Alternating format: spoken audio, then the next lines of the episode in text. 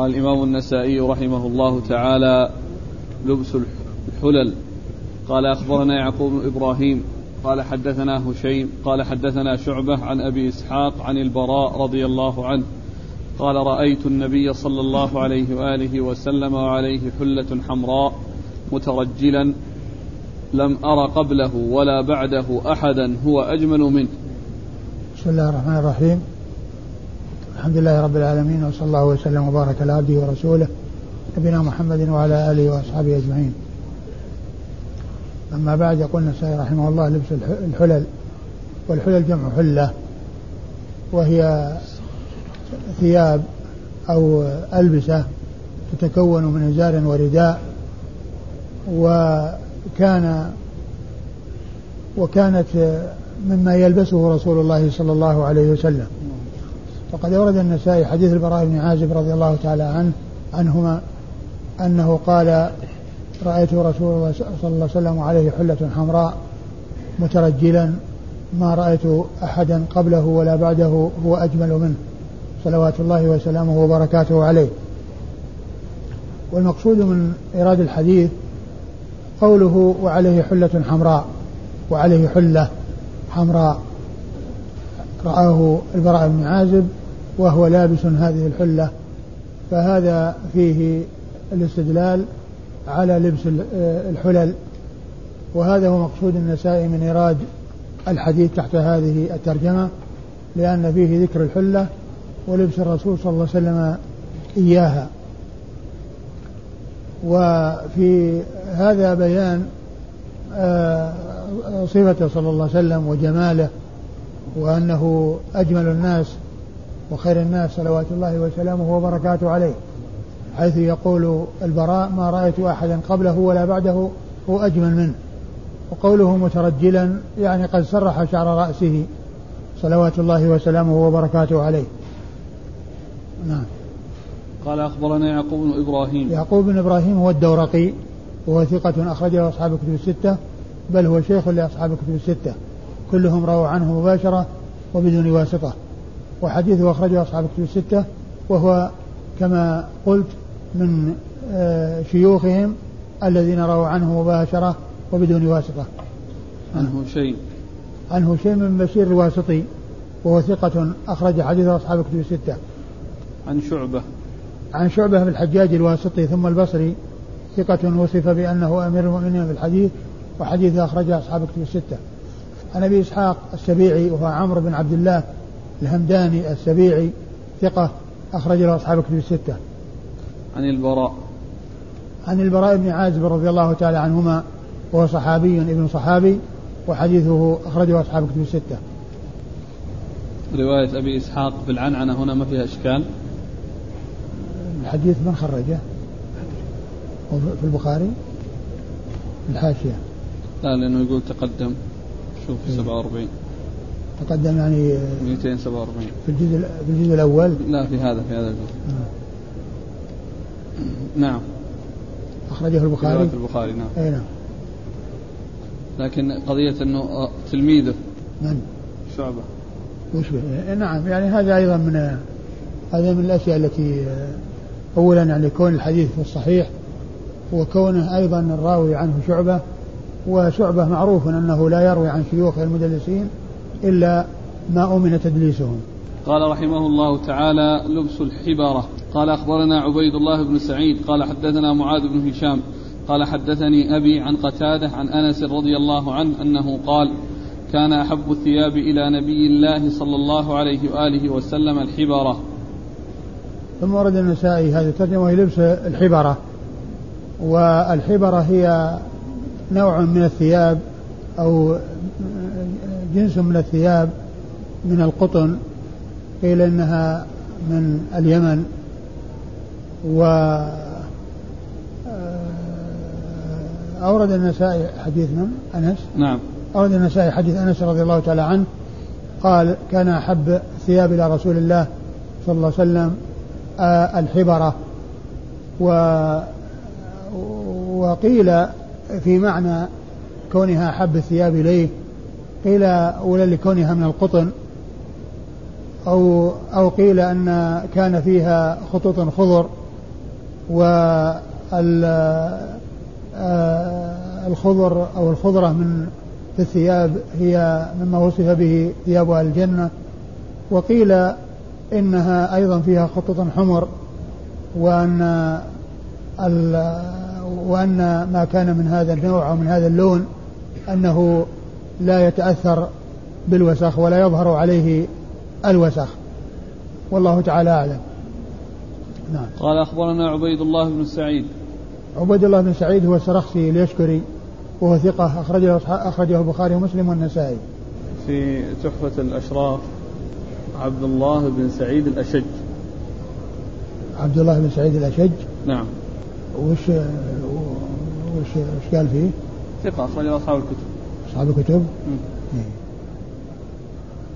عن معاذ بن هشام. ما أدري يعني, يعني على كل هذا اللي هو عبيد الله بن سعيد أكثر عنه النسائي وهو من شيوخ الذين أكثر عنهم وهو ثقة أخرج آه، ثقة مأمون آه، سني أخرج حديث البخاري ومسلم والنسائي وإن كان هذا اللي هو عبد الله بن سعيد الأشج فهو أيضا ثقة وحديثه أخرجه أصحاب الكتب الستة عن معاذ لكن ما ذكر يعني ما ذكر عبيد الله؟ لا تحفظ الإشراف لا. ولا أشار إليه؟ أو أنه يعني ذكر يعني وهم ولا يعني؟ لا أبدا. نعم. عن معاذ بن هشام. عن معاذ بن هشام وهو ابن أبي عبد الله الدستوائي وهو آه، صدوق له أوهام أخرج حديث أصحاب الكتب الستة. عن أبيه. عن أبيه هشام بن أبي عبد الله الدستوائي وهو ثقة أخرجه أصحاب الكتب الستة. عن قتادة. عن قتادة بن دعامة السدوسي البصري وهو ثقة أخرجه أصحاب الكتب الستة. عن أنس. عن أنس بن مالك رضي الله عنه خادم رسول الله صلى الله عليه وسلم وأحد السبعة المعروفين بكثرة الحديث عن النبي صلى الله عليه وسلم.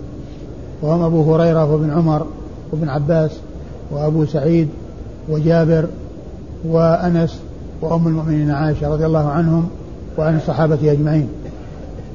قال رحمه الله تعالى ذكر النهي عن لبس المعصفر. قال أخبرنا إسماعيل بن مسعود قال حدثنا خالد وهو ابن الحارث. قال حدثنا هشام عن يحيى بن أبي كثير عن محمد بن إبراهيم أن خالد بن معدان أخبره أن جبير بن نفير أخبره أن عبد الله بن عمرو رضي الله عنهما أخبره أنه رأى أنه رآه رسول الله صلى الله عليه وآله وسلم وعليه ثوبان معصفران. فقال هذه ثياب الكفار فلا تلبسها. ثم أورد النسائي هذه الترجمة وهي النهي عن لبس المعصفر والمعصفر هو الذي صبغ بالعصفر وقد جاءت أحاديث النهي عن لبسه وجاء يعني في بعضها وهو هذا الحديث الأول أنه من ثياب الكفار. وأن الرسول صلى الله عليه وسلم نهى عنه وقال إنه من ثياب الكفار. نعم. قال أخبرنا إسماعيل بن مسعود. إسماعيل بن مسعود أبو مسعود البصري ثقة أخرج حديث النسائي وحده. عن خالد وهو ابن الحارث. عن خالد وهو ابن الحارث ثقة أخرجه أصحاب كتب الستة. عن هشام عن يحيى بن أبي كثير. عن هشام مر ذكره يحيى بن أبي كثير اليمامي ثقة أخرجه أصحاب كتب الستة. عن محمد بن إبراهيم. عن محمد بن إبراهيم وهو التيمي وهو ثقة أخرجه أصحاب كتب الستة. عن خالد بن معدان. عن خالد بن معدان ثقة أيضا أخرجه أصحاب كتب الستة. عن جبير بن عن جبير بن نفير وهو ثقة أخرجه البخاري في الأدب المفرد ومسلم وأصحاب السنن الأربعة. عن عبد الله بن عمرو. عن عبد الله بن عمرو بن العاص رضي الله تعالى عنهما آه، الصحابي الجليل وهو أحد العبادلة الأربعة من أصحاب النبي صلى الله عليه وسلم الذين اشتهروا بهذا اللقب هم عبد الله بن عمرو عبد الله بن عمر عبد الله بن عباس عبد الله بن الزبير. هل في لبس الثوب الأصفر من حرج؟ لا ما في حرج اللبس الأصفر يعني من حيث كونه أصفر وإنما الحرج يعني في يعني ما طلي أو ما ما دهن أو صبغ بهذا النوع قال أخبرني حاجب بن سليمان عن ابن أبي رواد قال حدثنا ابن جريج عن ابن طاووس عن أبيه عن عبد الله بن عمرو رضي الله عنهما أنه أتى النبي صلى الله عليه وآله وسلم وعليه ثوبان معصفران فغضب النبي صلى الله عليه وآله وسلم وقال اذهب فاطرحهما عنك. قال أين يا رسول الله؟ قال في النار. ثم ورد النسائي آه، حديث عبد الله بن عمرو بن العاص من طريق أخرى وفيه أنه أتى النبي صلى الله عليه وسلم وعليه ثوبان معصفران فقال عليه الصلاة والسلام فغضب رسول الله صلى الله عليه وسلم وقال اذهب فاطرحهما عنك. قال أين؟ قال في النار يعني يحرقهما. وقد مر يعني في الحديث السابق آه، بيان علة التحريم وهي أنها من ألبسة الكفار. نعم. قال أخبرني حاجب بن سليمان. حاجب بن سليمان هو صدوق يهم؟ نعم. صدوق يهم أخرج حديث النسائي وحده. عن ابن أبي رواد. عن ابن أبي رواد وهو عبد المجيد ابن أبي رواد وهو صدوق يخطئ أخرج حديثه. مسلم وأصحاب السنة. أخرج حديثه مسلم وأصحاب السنة الأربعة. عن ابن جريج. عن ابن جريج عبد الملك بن عبد العزيز بن جريج المكي ثقة يرسل ويدلس وحديثه أخرجه أصحاب كتب الستة. عن ابن طاووس. عن ابن طاووس عبد الله بن طاووس وهو ثقة أخرجه أصحاب كتب الستة. عن, أبيه طاووس بن كيسان وهو ثقة أخرجه أصحاب كتب الستة. عبد الله بن عمرو. عن عبد الله بن عمرو وقد مر ذكره. قال أخبرنا عيسى بن حماد قال أخبرنا الليث عن يزيد بن أبي حبيب أن إبراهيم بن عبد الله بن حنين أخبره أن أباه حدثه أنه سمع عليا رضي الله عنه يقول نهاني رسول الله صلى الله عليه وآله وسلم عن خاتم الذهب وعن, وعن لبوس القسي والمعصفر وقراءة القرآن وأنا راكع. ثم ورد النسائي حديث علي بن أبي طالب رضي الله عنه وهو مشتمل على أربع نهى عنها رسول الله صلى الله عليه وسلم. لبس خاتم الذهب ولبوس القسي وهي نوع من الثياب يعني من الحرير أو من أنواع الحرير. وعن لبس المعصفر وهذا محل الشاهد للترجمة.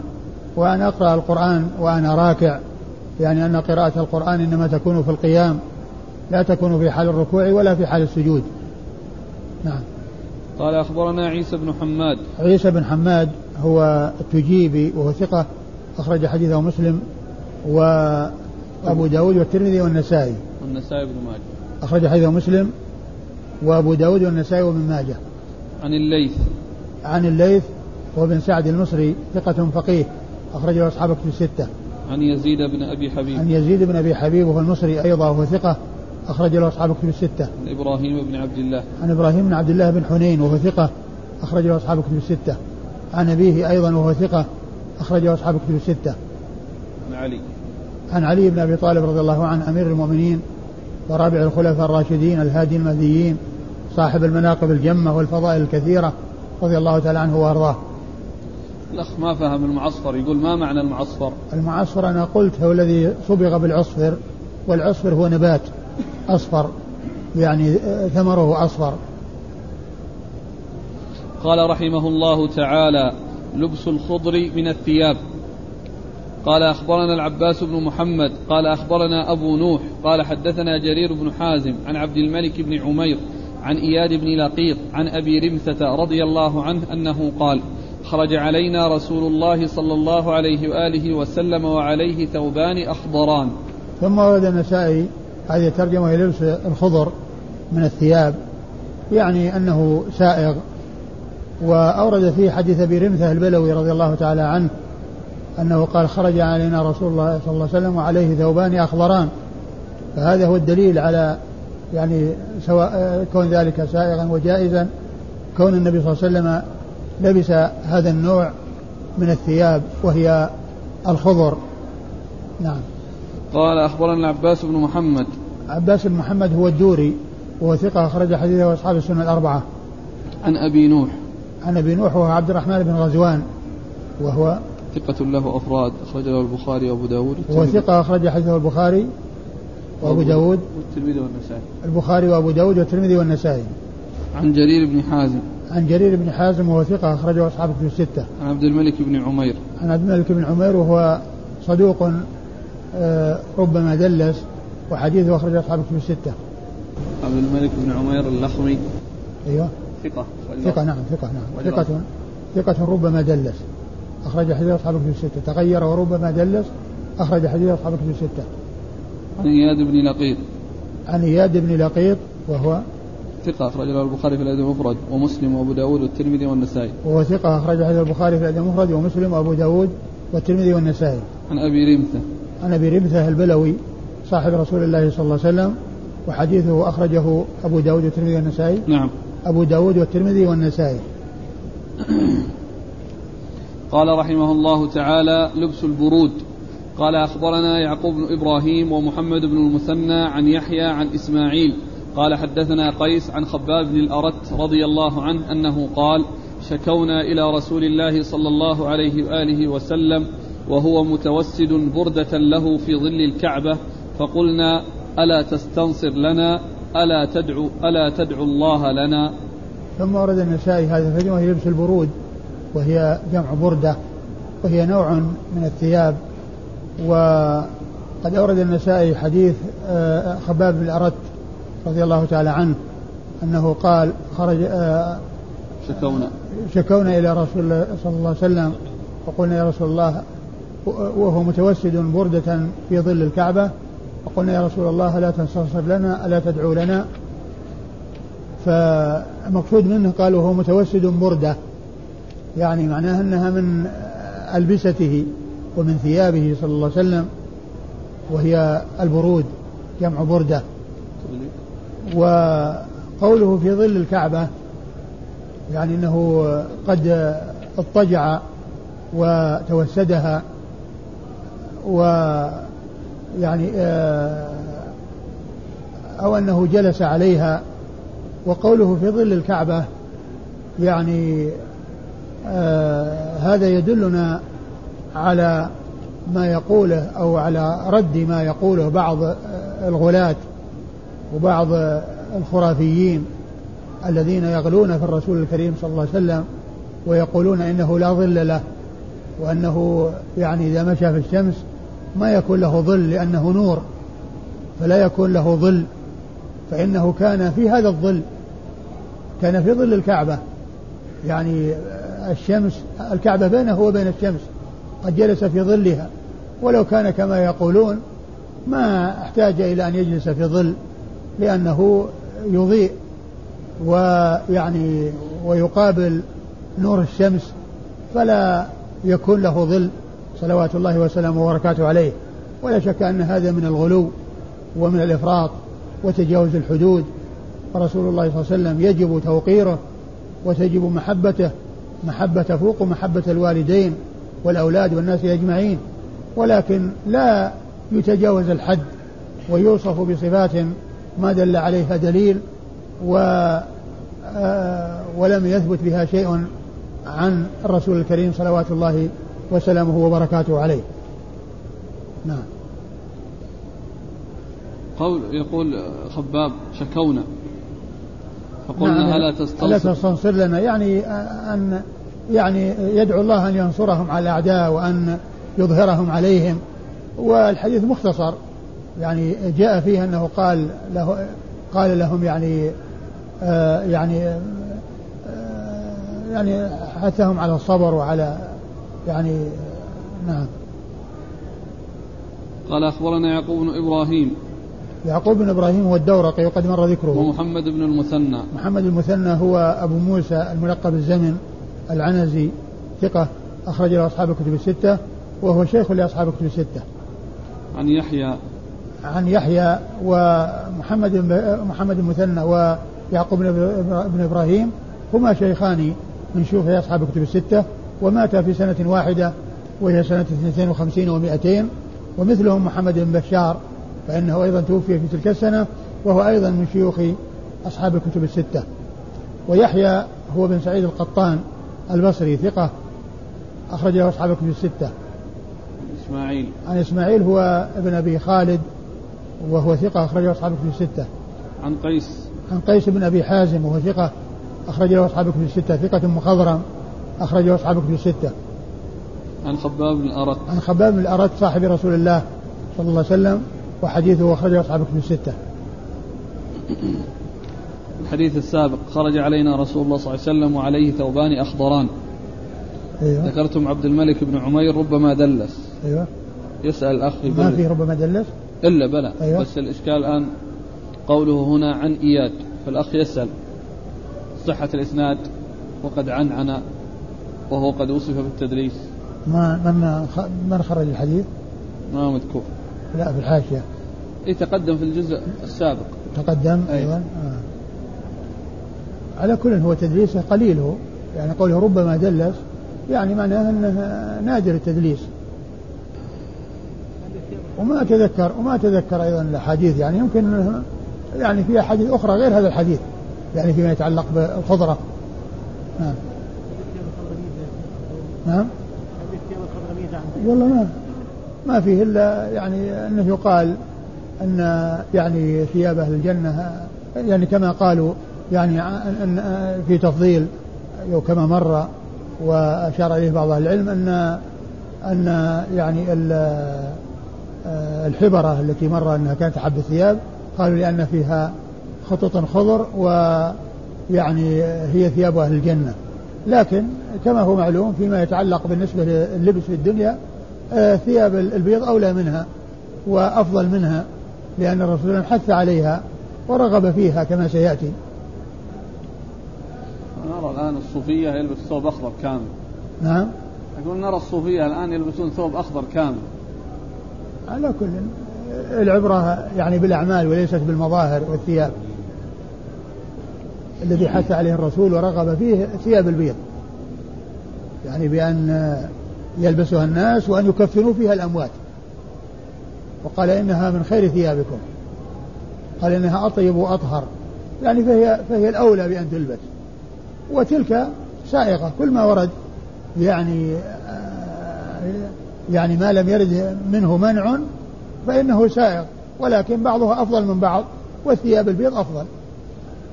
استحسن الله عليك في هذا الوقت ما ما تعتبر لباس شهرة. يعني الآن اللي يلبس أخضر كامل يعني مثلا عمة وثوب على كل على كل هو هو يعني يعني كل إنسان يراعي لبس أهل بلده. ويعني كما ذكر ذلك بعض أهل العلم وذكره الحافظ بن حجر في فتح الباري إنه يعني ما يخالف أهل بلده يعني في اللباس يعني في الشكل وفي كذا لأنه يعني الذي يخالف الناس قد يتهم في عقله. يعني إذا كان إنه يشكل ويلون ويأتي بأشياء غريبة على الناس يعني قد يتهم.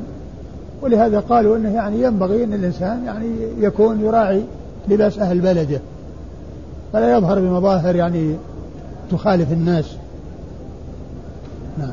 نعم إذا كان أهل البلد يعني يلبسون لباسا غير شرعيا فكونه يلبس اللباس الشرعي هذا شيء طيب قال أخبرنا قتيبة قال أخبرنا يعقوب عن أبي حازم عن سهل بن سعد رضي الله عنهما أنه قال جاءت امرأة ببردة. قال سهل هل تدرون ما البردة؟ قالوا نعم هذه الشملة منسوج في حاشيتها. فقالت يا رسول الله إني نسجت هذه بيدي أكسوكها فأخذها رسول الله صلى الله عليه وآله وسلم محتاجا إليها فخرج إلينا إنها لإز وإنها لإزاره. ثم ورد النسائي حديث سهل بن سعد الساعدي رضي الله عنه أن النبي صلى الله عليه وسلم جاءته امرأة ومعها بردة وقال نسجتها لأكسوكها فأخذها الرسول صلى الله عليه وسلم وهو محتاج إليها وخرج عليهم وهي إزاره يعني أنه قد لبسها وهو محتاج إليها. نعم. قال أخبرنا قتيبة.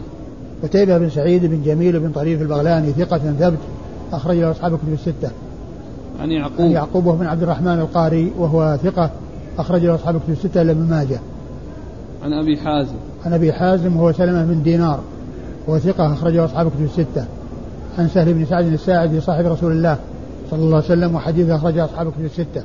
وهذا الإسناد من الرباعيات التي هي أعلى الأسانيد عند النسائي.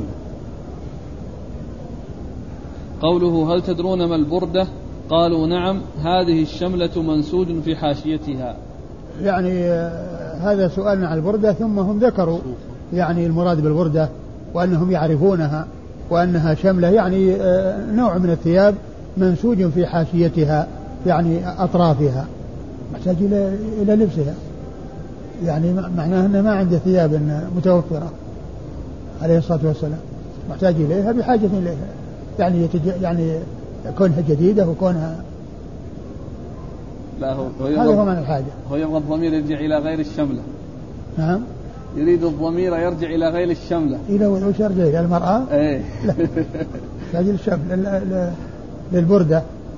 ولهذا دخل أخذها ودخل ثم خرج وعليها وهي إزارة لبسها على طول. ما تريث. قال رحمه الله تعالى الأمر بلبس البيض من وقد جاء في بعض الأحاديث يعني يعني في بعض الروايات أنه لما يعني وقد مر الحديث أن رجل من الصحابة قال أعطنيها يا رسول الله أو اكسنيها يا رسول الله وكان لا يرد سائلا عليه الصلاة والسلام فدخل وطواها وأعطاها إياه. وعند ذلك أنكر عليه الصحابة وقالوا يعني سألت الرسول صلى الله عليه وسلم إياها وهو محتاج إليها وقد عرفت أنه لا يرد سائلا عليه الصلاة والسلام بل يعطي ما يطلب منه. فقال إنما سألته إياها لتكون كفني. إنما سألته إياها لتكون كفني. فكانت كفنه وكان قد لبسها. ومن المعلوم أن أنهم يعني أن ما لامسه جسده وما اتصل بجسده صلى الله عليه وسلم فهم يتبركون به فهو أراد أن هذه البردة ال- الجديدة التي مست جسده أنه تكون أنها تكون آه، كفنا له. قالوا فكانت كفنه. قال رحمه الله تعالى الأمر بلبس البيض من الثياب. قال أخبرنا عمرو بن علي قال حدثنا يحيى بن سعيد قال سمعت سعيد بن أبي عروبة يحدث عن أيوب عن أبي قلابة عن أبي المهلب عن سمرة رضي الله عنه عن النبي صلى الله عليه وآله وسلم أنه قال البسوا البسوا من ثيابكم البياض فإنها أطهر وأطيب وكفنوا فيها موتاكم. قال يحيى لم أكتبه. قلت لم؟ قال استغنيت بحديث ميمون بن أبي ابن أبي شبيب. أيوه. عن سمرة. ثم ورد النسائي الأمر بلبس البياض من الثياب. وهو يعني هنا التعبير بلفظ الأمر لأن الحديث أو الأحاديث دلت على الأمر. ومعنى هذا يعني أن هي أنها أولى لوجود الأمر بها ولتعليل الأمر بذلك بأنها أطيب وأطهر وجاء وأنها من خير الثياب أو أنها خير الثياب وأيضا آه، الأمر بتكفين الموتى فيها وكل هذا يدلنا على تميزها. وأورد النسائي حديث سمرة بن جندب رضي الله تعالى عنه أن النبي صلى الله عليه وسلم قال البسوا من ثيابكم ال- ال- ال- البيض أو البياض. البياض. البياض فإنها أطيب وأطهر وكفنوا فيها موتاكم. وقيل قوله أطيب وأطهر قالوا لأنها يعني يظهر عليها الدنس فيعني يبادر إلى إزالته بخلاف غيرها فإنه يكون فيها الدنس ولا يعني كل يتبينه ولكن هذا يتضح لكل أحد فيبادر إلى تنظيفها وإلى تطهيرها فتكون نظيفة في يعني في أصلها ثم عندما يبدو فيها أي دنس فإنه يبادر إلى تنظيفها لأنه يبدو عليها يبدو عليها ال- الدنس أكثر من غيرها. نعم. قال يحيى لم أكتب. قال يحيى وهو بن ابن سعيد القطان الذي هو أحد الرواة في الإسناد. لم أكتبه يعني أنه ما كتب يعني هذا الحديث أو هذا ال- الحديث من هذه الطريق يعني ما كتبه في كتابه وكان إنما وإنما حدث به من حفظه ولم يكتبه. فقيل له لما؟ قال اكتفيت أو استغنيت بحديث ميمون بن أبي شبيب عن سمرة الذي هو بلفظه أو بمعناه والحديث آه، ذكره النسائي في الكبرى يعني الحديث الذي هو في طريقه ميمون بن أبي شبيب هو موجود في الكبرى وجاء هذا بعده بأحاديث أو بعده بعدة أحاديث وحديث ميمون بن أبي شبيب ذكره أولا في أول حديث في الترجمة قال أخبرنا عمرو بن علي عمرو بن علي هو الفلاس وهو ثقة أخرجه أصحاب كتب الستة عن يحيى بل هو شيخ لأصحاب كتب الستة عن يحيى بن سعيد القطان ثقة أخرجه أصحاب كتب الستة. عن سعيد بن أبي عروبة. عن سعيد بن أبي عروبة ثقة أخرجه أصحاب كتب الستة. عن أيوب. عن أيوب بن أبي تميم السختياني ثقة أخرجه أصحاب كتب الستة. عن أبي قلابة. عن أبي قلابة عبد الله بن زيد الجرمي وهو ثقة يرسل كثيرا وحديثه أخرجه أصحاب كتب الستة. عن أبي المهلب. عن أبي المهلب الجرمي وهو عم أبي قلابة وهو ثقة أخرج حديثه البخاري في الأدب المفرد. في الأدب المفرد ومسلم, ومسلم وأصحاب. السنن. نعم. البخاري في الأدب المفرد ومسلم وأصحاب السنن الأربعة. عن سمرة. عن سمرة بن جندب رضي الله عنه وحديثه أخرجه أصحاب الكتب الستة.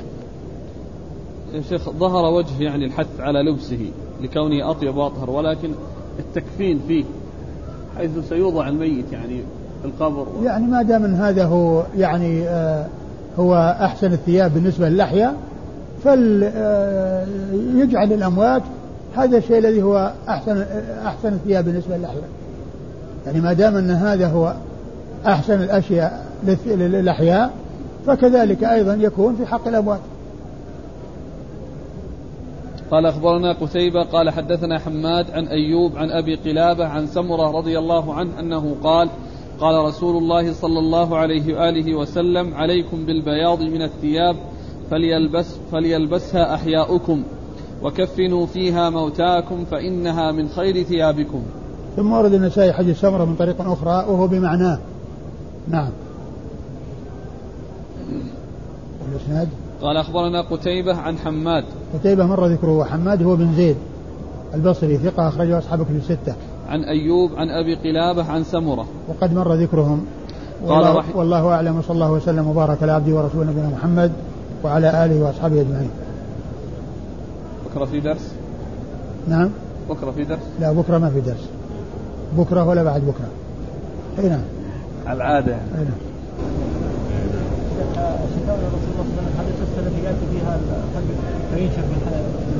ها؟ والله ما أتذكر ما أتذكر لكن فيه يعني ذكر الصبر وأن قبلهم يعني كان يحصل كذا كذا لكن ما ما أتذكره في القصة دي أو في أو أن في شيء آخر غير. الحديث مختصر ذكر أوله من أجل ذكر الحلة بس أو البرده. ما قال للاستحباب لباس أبيض. إيش هو؟ اي لا شك. لأنه قال البسوا. جزاكم الله خيرا وبارك الله فيكم ونفعنا الله بما قلتم. يقول الأخ بأنه يريد الحج عن جده في هذا العام إن شاء الله وهو ميت يعني جده يقول وسمع من الناس يقولون بأن جده كان يصلي أحيانا ويترك أحيانا ولكنه كان يحافظ على صلاة الجمعة فهل يحج عنه؟ إذا كان يعني ما يعرف هذا ولا تحققه فل فل فليحج عنه إذا كان ما يعرف من هذا الشيء وإنما سمع من بعض الناس يعني فليحج عنه هذا يقول هل الخوارج القدماء مثل خوارج هذا الزمان؟ ولماذا سماهم النبي صلى الله عليه وآله وسلم كلاب أهل النار؟ آه طبعا لشدة ضررهم وفسادهم وسوء محلتهم وما يترتب يعني على أعمالهم الخبيثة من سفك الدماء ومن آه، يعني الإضرار بالناس. يعني آه، هذا هو ولهذا جاء أحاديث تدل على الحث على على على قتلهم وعلى قتالهم وجاء عن بعض أهل العلم يعني التعليل للحث على قتالهم وهو ابن هبيرة قال أن أنه يعني بعض الأحاديث التي وردت فيها الترغيب في قتالهم وما فيه من الأجر قال حتى يعلم الناس أن قتالهم يعني قد يكون أولى من قتال الكفار. قال لأن قتال هؤلاء إبقاء على رأس مال رأس مال الإسلام. وأما قتال الكفار فهو ربح. يعني ربح. يعني للإسلام. يعني إضافة جديدة إليه. لكن إذا كان يعني أهله فيهم هذا الخلل العظيم وهم بين الناس ويفسدون فكونهم يقاتلون وحث الرسول على قتالهم هذا يعني فيه تحصيل رأس مال الإسلام. تحصيل رأس مال الإسلام وقتال الكفار ربح في الإسلام يعني إضافة وزيادة خير ودخول في الدين. لكن إذا كان الذين دخلوا في الدين هم الذين يفسدون الدين ويفسدون أهل الإسلام ويقاتلون أهل الإسلام. فرغب الرسول صلى الله عليه وسلم في قتالهم وجاء حديث كثيرة تدل على يعني آه، فضل قتالهم وأن فيه الأجر العظيم والثواب الجزيل. من الله سبحانه وتعالى. أحسن الله إليك. يعني التسمية ما فيها يعني وجه أو يعني ملاحظة أنه تدل على خستهم ودناءتهم. يعني تسمية شخص أو وصفه بالكلب ليس فقط للضرر يعني إلا لا, لا شك يدل على سوء يعني شدة خبثهم وأنهم من, من أخبث الناس. بقي الشق الأول وهو قوله هل خوارج القدماء مثل خوارج هذا الزمن. من يعتقد عقيدتهم فهو مثلهم. الأخ يقول ما ضابط النسيان الذي له أثر في العبادة حيث يؤمر بالإعادة كمن نسي ركن من أركان الصلاة. وما والذي لا أثر له في الإعادة كمن أكل أو شرب ناسيا فإنه لا يؤمر بالقضاء. يعني كما هو معلوم بالنسبة للأكل والشرب يعني ناسيا ورد فيه نص يدل عليه. وأما بالنسبة للأركان بالنسبة للصلاة فإنه إذا ذهب ركن لا بد من الإتيان به. لا بد من الإتيان به. وما جاء شيء يدل على إسقاطه وعلى أنه يعفى عنه كما جاء بالنسبة للصيام. العبرة يعني بالدليل. لو لم يأتي دليل يدل على أن الصوم صحيح وأن الإنسان يكمل صومه لا صار الأصل أنه يقضي لأنه أكل وشرب. لكن الخروج من كونه يعني آه يعني آه يعتبر آه فسد صومه عرف بالدليل أنه لم يفسد لأن الرسول قال فليتم صومه فإنما أطعمه الله وسقاه. وأما بالنسبة للأركان فكل ركن لا بد من الإتيان به. فإذا آه يعني آه نسي الإنسان ركنا فلا بد من تداركه ولا بد من الإتيان يعني به.